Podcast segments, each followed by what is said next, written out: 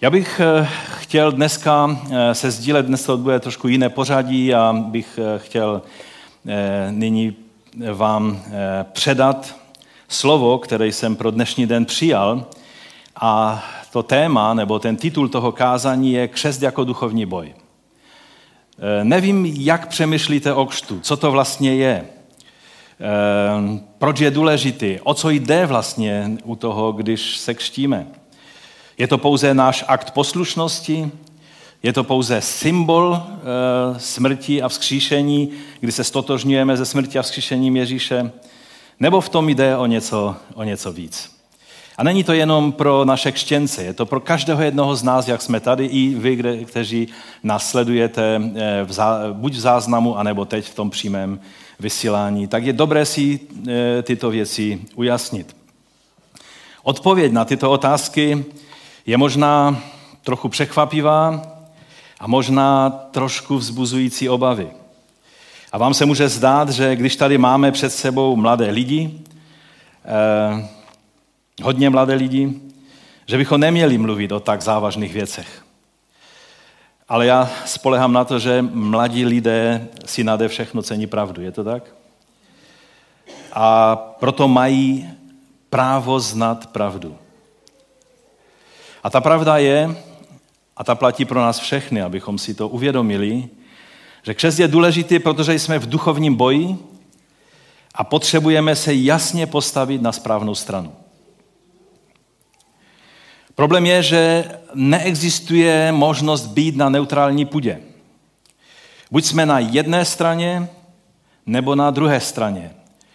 Prostor mezi tím, nějaká neutrální půda, kdy se budu tvářit, že mě se to netýká, prostě není možná. Buď jsme pod autoritou mocnosti a vlád působících v duchovním světě tohoto světa, anebo jsme pod vládou toho, kdo ty mocnosti porazil a vládne tam, kde je prohlášen za krále, kde, je, eh, kde se mu eh, lidé poddají a vyznají ho jako krále. A to je náš Pán Ježíš Kristus, kterého vyznáváme jako Pána a krále i teď v této chvíli. Já bych chtěl přečíst eh, velmi takový překvapivý text otázce, eh, o co vlastně ve kštu jde a bude to z prvního listu Petrova ze třetí kapitoly a můžeme k tomu textu povstat. Budu číst třetí kapitolu od 13. verše. A kdo vám ublíží, budete-li horlivě usilovat o dobro? Ale i kdybyste měli trpět pro spravedlnost, jste blahoslavení. Nebojte se jich a nerozrušujte se ale Pána Krista posvěďte ve svých srdcích. Buďte stále připraveni k obhajobě před každým, kdo by od vás žádal, abyste vydali počet z naděje, kterou máte. Avšak s tichostí a s bázní, mají se dobré svědomí, aby ti, kteří hanobí váš dobrý způsob života v Kristu, byli zahambeni v tom, v čem vás pomlouvají jako zločince. Nebo je lépe trpět, bude-li eh, to chtít Boží vůle, když jednáte dobře, než když jednáte zlé. Vždyť i Kristus jednou provždy trpěl za hříchy, spravedlivě za nespravedlivé, ale aby vás přivedl k Bohu. V těle byl sice usmrcen, ale v duchu obživen. V něm také přišel a vyhlásil zvěst duchům ve vězení, kteří kdysi neuposlechli, když boží trpělivost ve, dne, ve dnech Noémových vyčkávala, zatímco byl stavěn koráb, v němž jen několik, to jest osm duší, zajímavé, že? Eh, bylo zachráněno skrze vodu. Naplnění tohoto předobrazu, křest, i vás nyní zachraňuje, ne jako odložení tělesné špíny, nebož jako odpověď dobrého svědomí Bohu e, skrze zmrtvých stání Ježíše Krista, jenž přišel do nebe, byli mu podřízení anděle, vlády, moci a je na pravici Boží. Prosíme tě, pane, abys nám požehnal toto slovo a obřivil je v našich srdcích. O to tě, Otče, prosíme ve jménu našeho Pána Ježíše Krista. Amen. Můžete se posadit. Za ty 2000 let dějin eh, křesťanství, tak na toto téma tohoto textu bylo eh, vysloveno mnoho názorů a teologických teorií. Je tady spousta takových zvláštních vyjádření, která nevíme, co si s nima počít. Martin Luther byl nějaký znalec Bible, přeložil celou Biblii vlastně do německého jazyka ve své době. Že? A on řekl, že to je nádherný text, ale možná také ta nejvíce nejasná pasáž v Novém zákoně. Takže vlastně vůbec nevím, co tím Petr chtěl říct. To jsou slova Martina Lutera. Jestli máte rádi záhady, pak vás toto téma bude zajímat. Můj první bod je problém. Co je e, ten problém, o kterém se tady mluví? Když si v kázání o neviditelné realitě, nevím, jestli si to ještě připomínáte, tak jsme mluvili o tom, jak vzniknul problém toho, že svět se dostal pod moc toho zlého. Jak to popisuje e, apoštol Jan ve svém prvním listu v páté kapitole. Víme, že jsme z Boha a celý svět leží v tom zlém.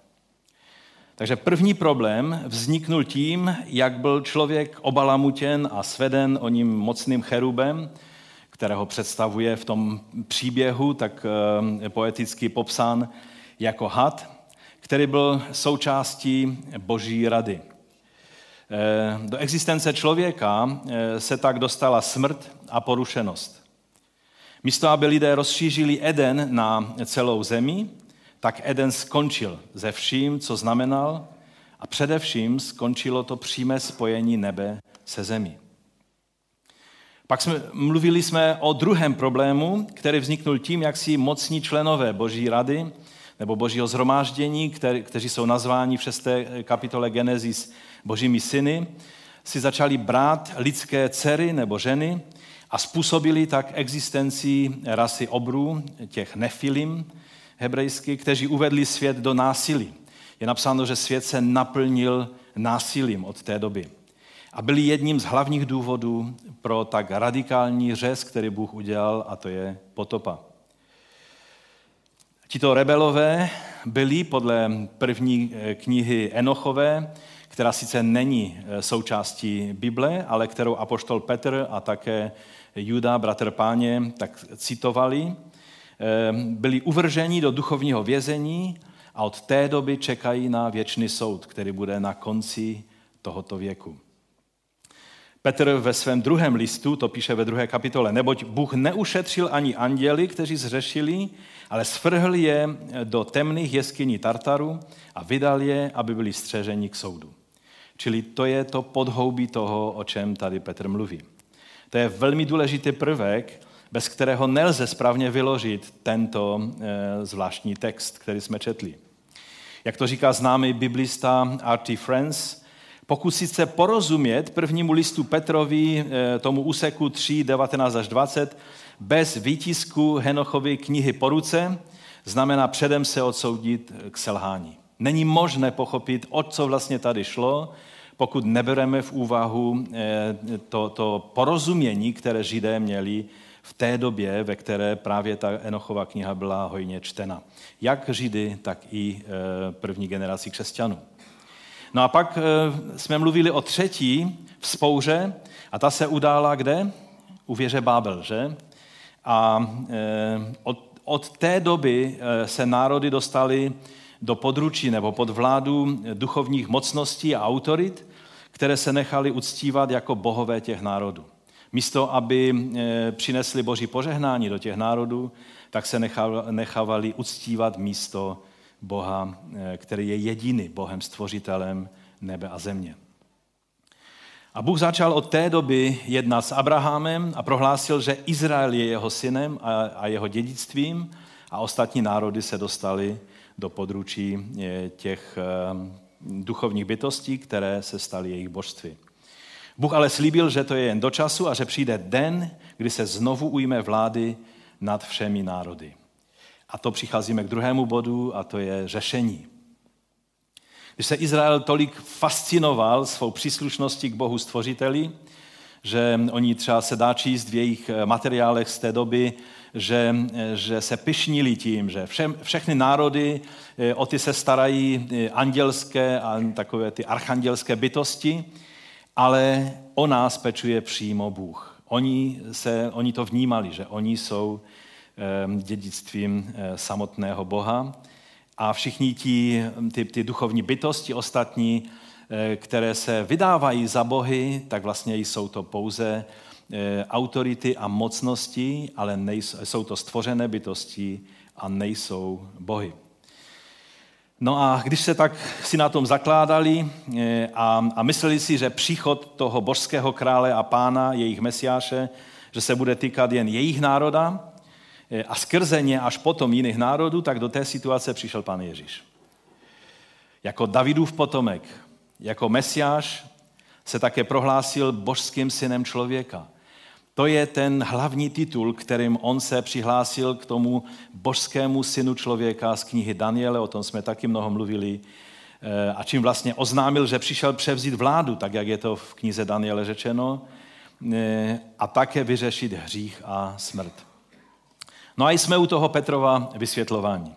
Tak jak jsme mluvili v sérii o listu Koloským, eh, kdy je napsáno, že on nás vysvobodil z pravomocí temnoty do, a přenesl, přenesl, jo, tam to je přímo to slovo přenesl, do království syna své lásky. Máme to tam taky, ten verš.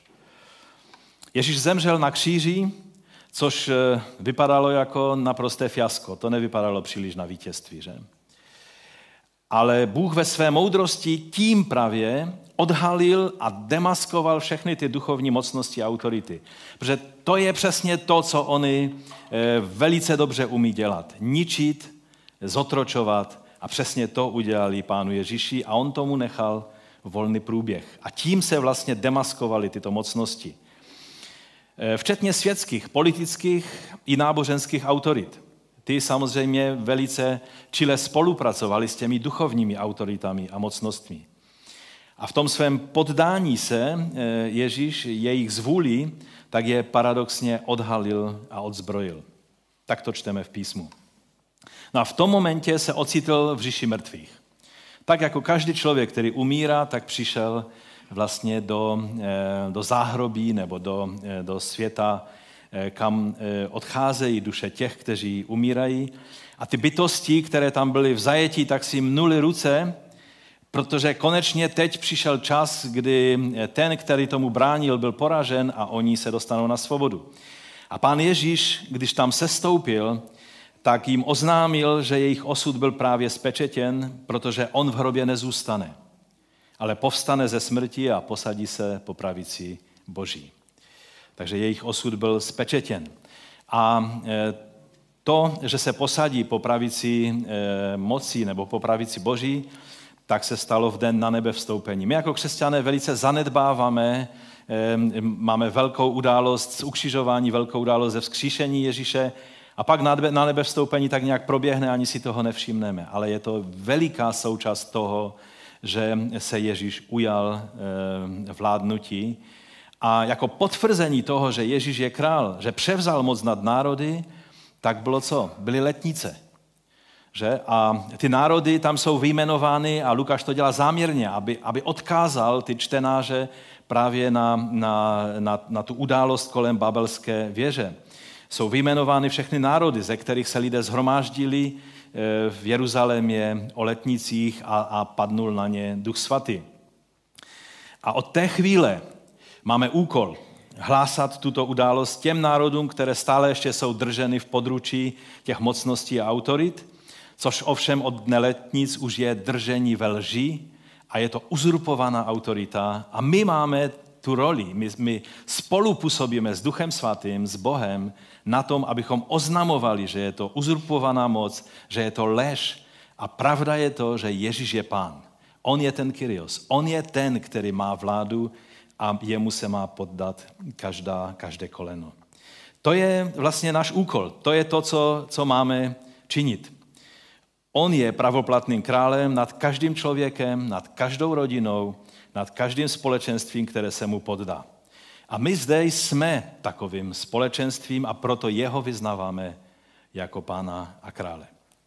A proto Petr mluví o tom předobrazu potopy, kde skrze soud vody byli zachráněni ti, kteří byli v Arše, že to byl předobraz onoho většího vítězství, které definitivně vyřeší otázku těch spurných mocností a to je smrt, vzkříšení a na nebe vstoupení Pana Ježíše a letnice, jak jsem řekl, jako výsledek.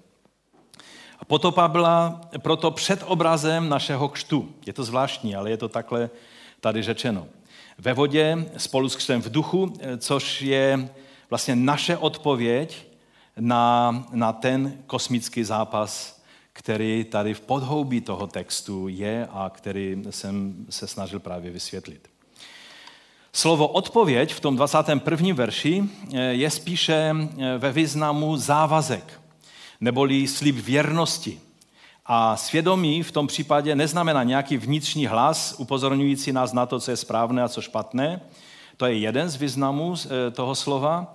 Ale tady se jedná spíše o význam svědomitosti, o vzetí skutečně vážně dodržení toho závazku. Čili zavazujeme se a děláme to v naprosté upřímnosti a odhodlání, že ten slib dodržíme. To je význam toho slova a Bible 21 to má takto přeložené. Já to přečtu, ten 21. 22. verš eh, podle Bible 21. Naplněním toho předobrazu je křes, který nám eh, teď přináší záchranu. Nejde o omytí tělesné špiny, ale o závazek dobrého svědomí před Bohem skrze vzkříšení Ježíše Krista, který odešel do nebe a je po boží pravici, kde jsou mu poddáni anděle, vlády i moci. Teď to dává smysl, že? Eh, profesor Michael Heiser, který je odborníkem na starý zákon, svět starého zákona a neviditelnou realitu, duchovní svět, to zhrnuje takto. Křest tedy není to, co vytváří spásu. Zachraňuje ale tím, že odráží rozhodnutí srdce. Slib lojality vzkříšenému spasiteli. Ve skutečnosti je křest v novozákonní teologii přísahou věrnosti – veřejné přihlášení se toho, kdo je na pánově stráně ve vesmírné válce mezi dobrem a zlem. Ale kromě toho je to také interní poselství poraženým padlým andělům. Každý křest, i ten váš, je opakovaným připomenutím jeho zkázy a v důsledku Evangelia a Božího království. Proto je to navisost otázka duchovního boje. Jak to, je to, jak říká apoštol Pavel, přechod rudým mořem. A tudíž zavřením zadních vrátek. Tak, jak se za Izraelci zavřeli zadní vrátka, kdy se dostali na tu stranu svobody a farao to chtěl ještě zvrátit, ale byl to jeho konec a ne konec Izraele, protože za nima se zavřelo rudé moře jako ty zadní vrátka, eh, tak je to i náš krok, bude to i váš krok a je to Bohem umožněný krok, stejně jak tomu bylo v Exodu.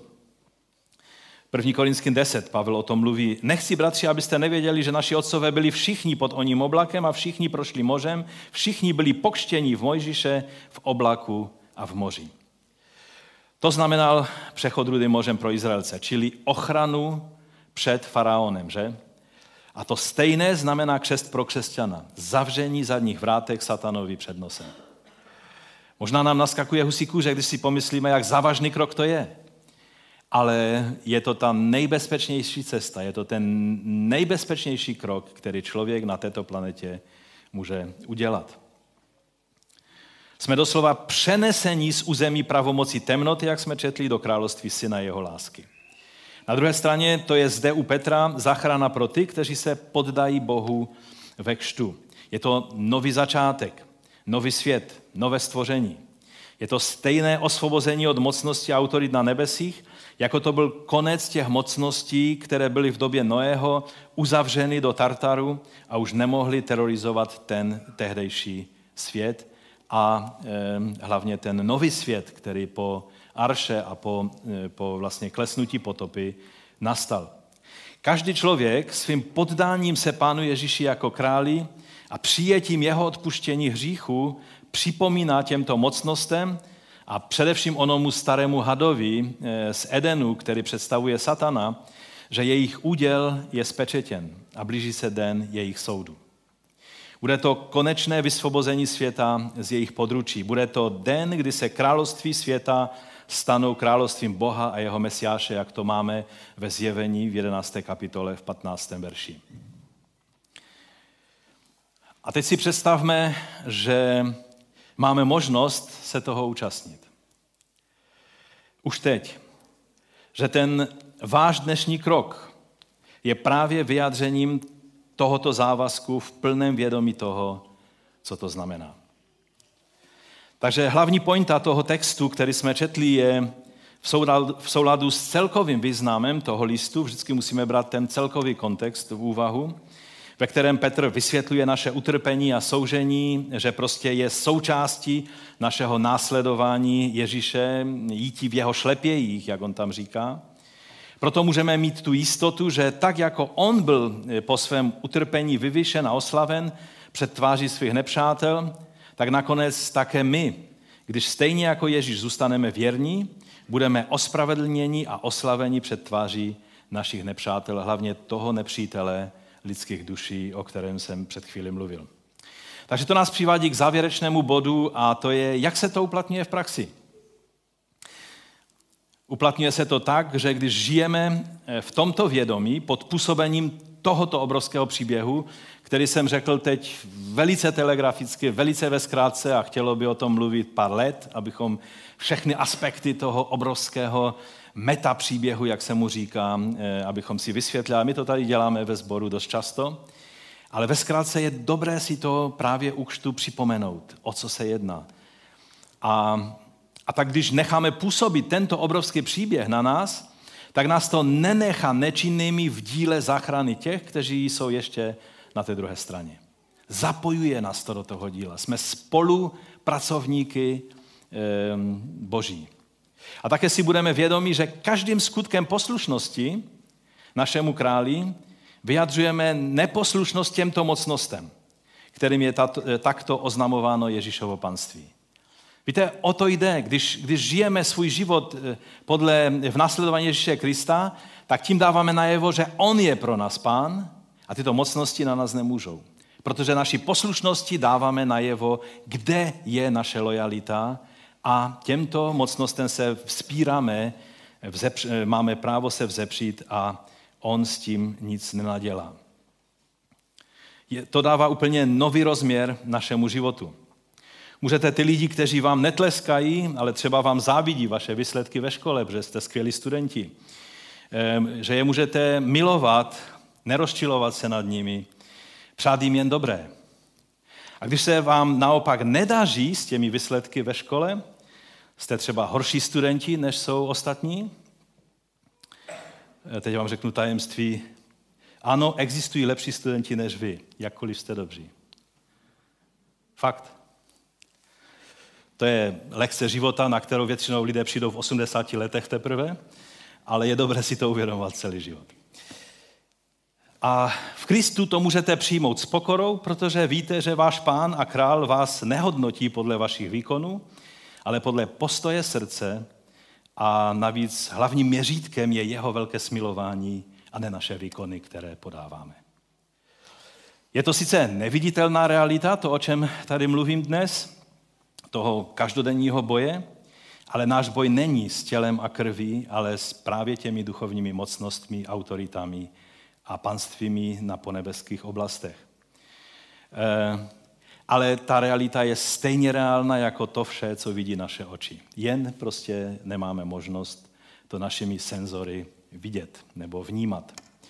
Mnoho svědectví toho, kdy byli lidé osvobozeni z démonského zajetí úkštu, jen dokládají ten fakt, že se jedná úkštu o duchovní boj. Viděl jsem to v době probuzení v Pensakole, když jsme tam byli na navštěvě.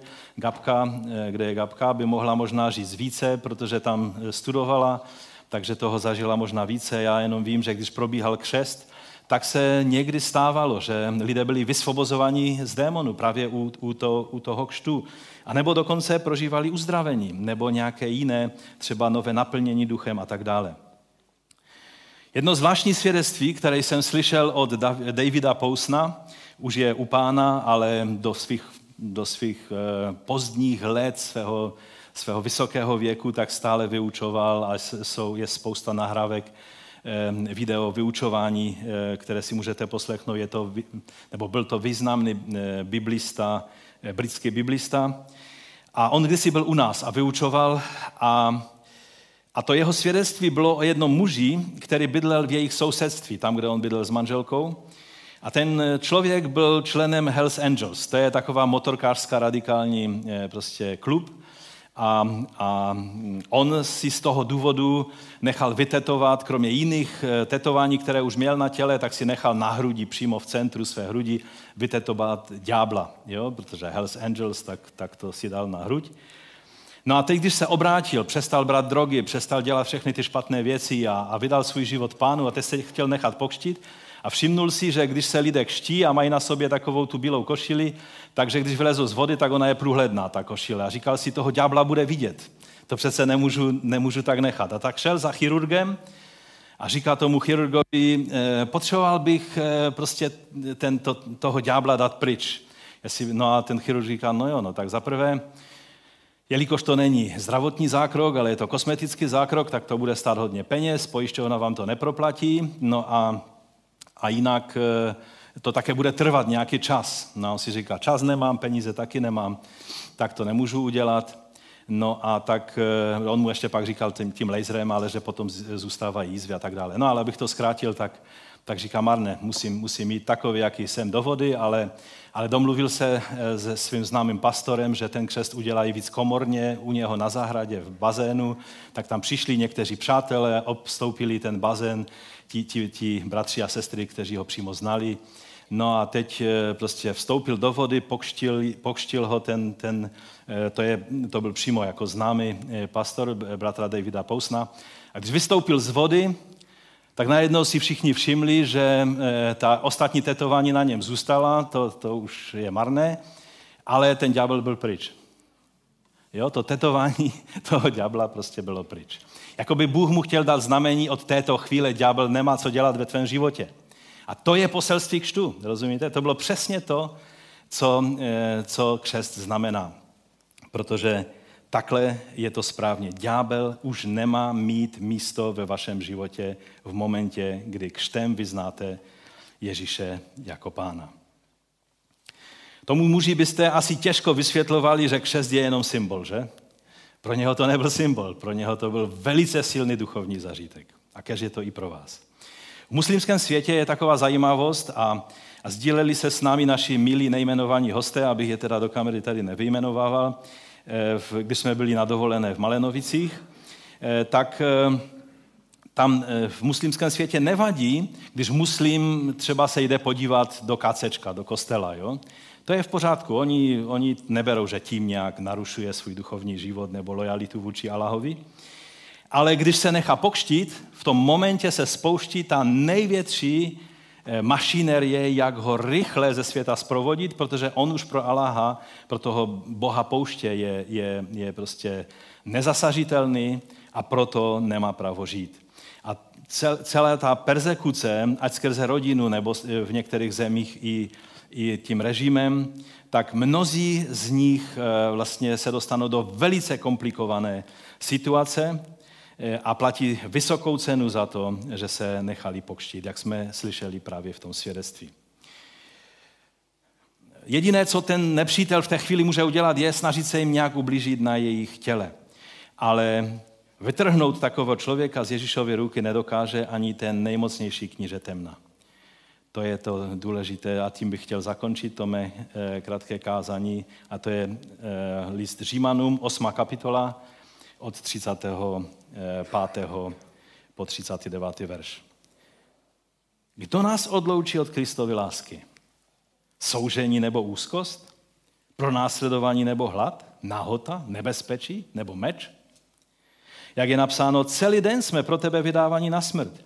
Pokládají nás za ovce, určené na porážku.